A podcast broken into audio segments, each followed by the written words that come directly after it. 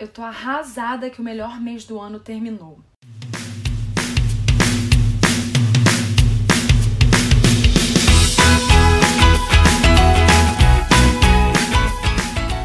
Sim, é óbvio que eu tô falando de abril.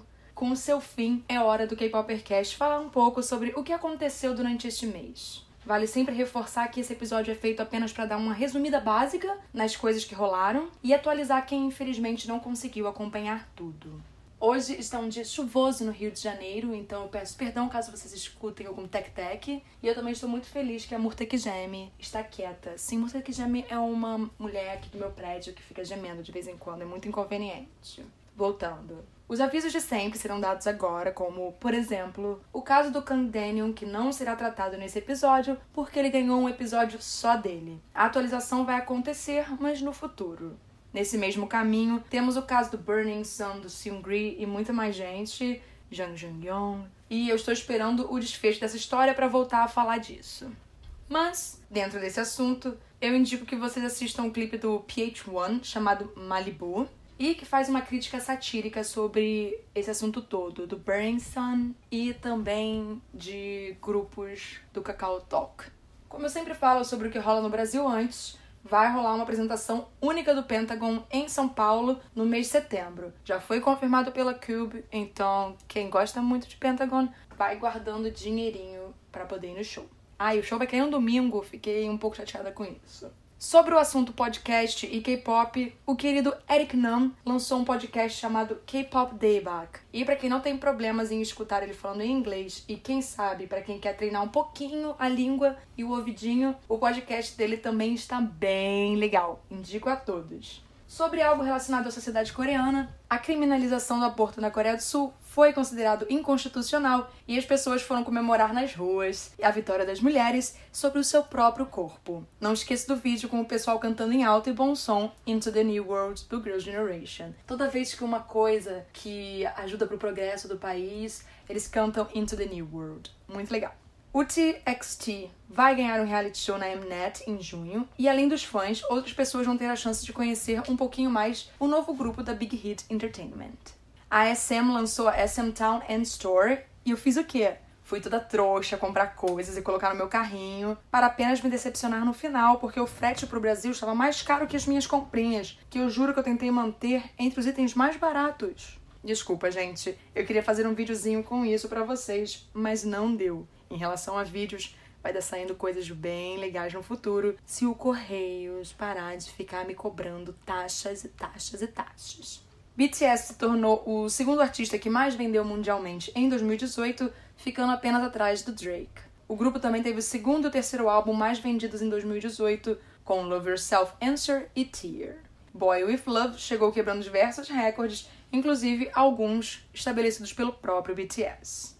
O Twice se tornou o primeiro grupo feminino de K-pop a fazer uma turnê completa pelos domos no Japão. O grupo também superou o recorde do SES e agora é o grupo feminino com o maior número de vendas de álbuns na Coreia. A Gain contou que finalmente terminou de gravar seu novo trabalho e que os fãs podem ficar preparados para escutar suas novas músicas. Amém a Heejun do AOA e o ator Ryu Il-hyun confirmaram estar em um relacionamento. Os dois se conheceram durante as gravações do drama Can You Return a Love Disease e eles já estão juntos há seis meses. A Eurin, ex-Nine Muses, e o ator Lee Jung-jin confirmaram o término do namoro deles depois de quase dois anos juntos. E eu não coloquei isso entre as coisas tristes porque não vejo isso como algo ruim. É a vida. E a Soyoung, ex-After School, também revelou que estava terminando o namoro de um ano com um jogador de golfe, Yoon Sung.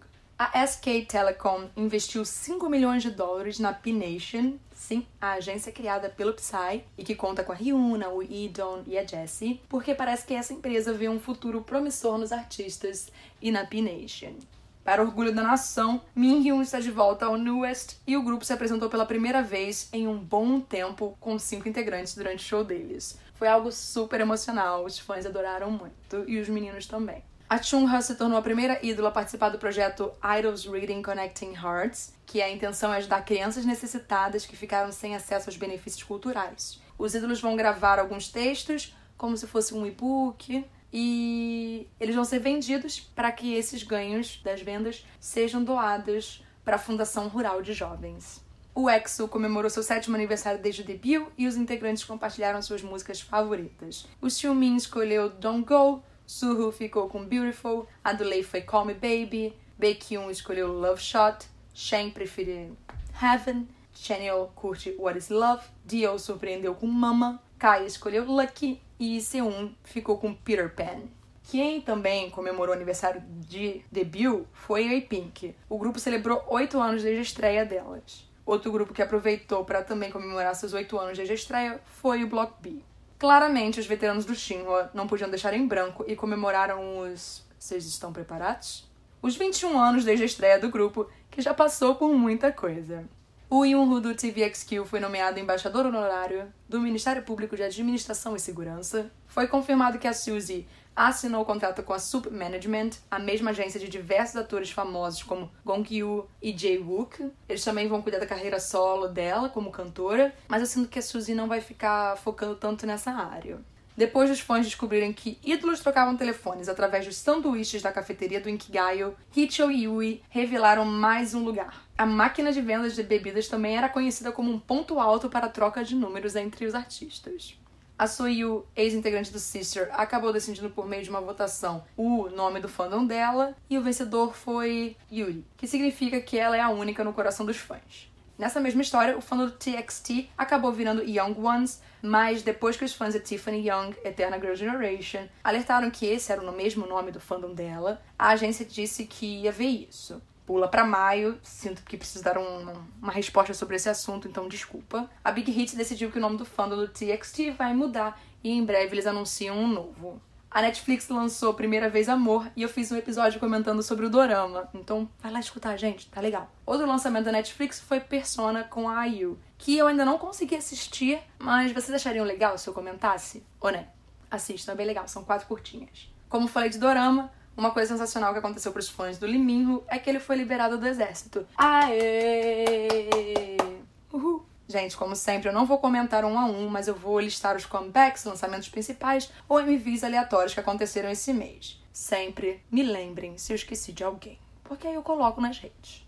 Aizone com Violeta, Gun com Aquarium, Heemin com Fate, Bubblegum 4 com Bone e Stars Over Me, Lee Suk-hoon com What If, Shannon com Wind, Momoland com Banana Cha-Cha, Min Hyun com Universe, Ajax com Lovesick, Kang Si-won com Click Click, Blackpink com Let's Kill This Love, Daehyun com You're My, Stray Kids com Boxer, PH1 com Malibu, UV e Park Jun-yoon com Fine Dust, Ellie Goulding e Red Velvet com Close to Me Remix, Vav com I'm Sorry, Stray Kids com Victory Song, Jun Jigo e Huri com IWST, Camila com Take Me Home, Bara com Stay, Hyundong e Daejun com Yadanatidaya, Jiyoon e Basic com Let Me Hear, Hyunsik com Say You Love Me, Idol com Help Me, Ravi e Euna com Blossom, Stray Kids com 19, BTS e Halsey com Boy With Love,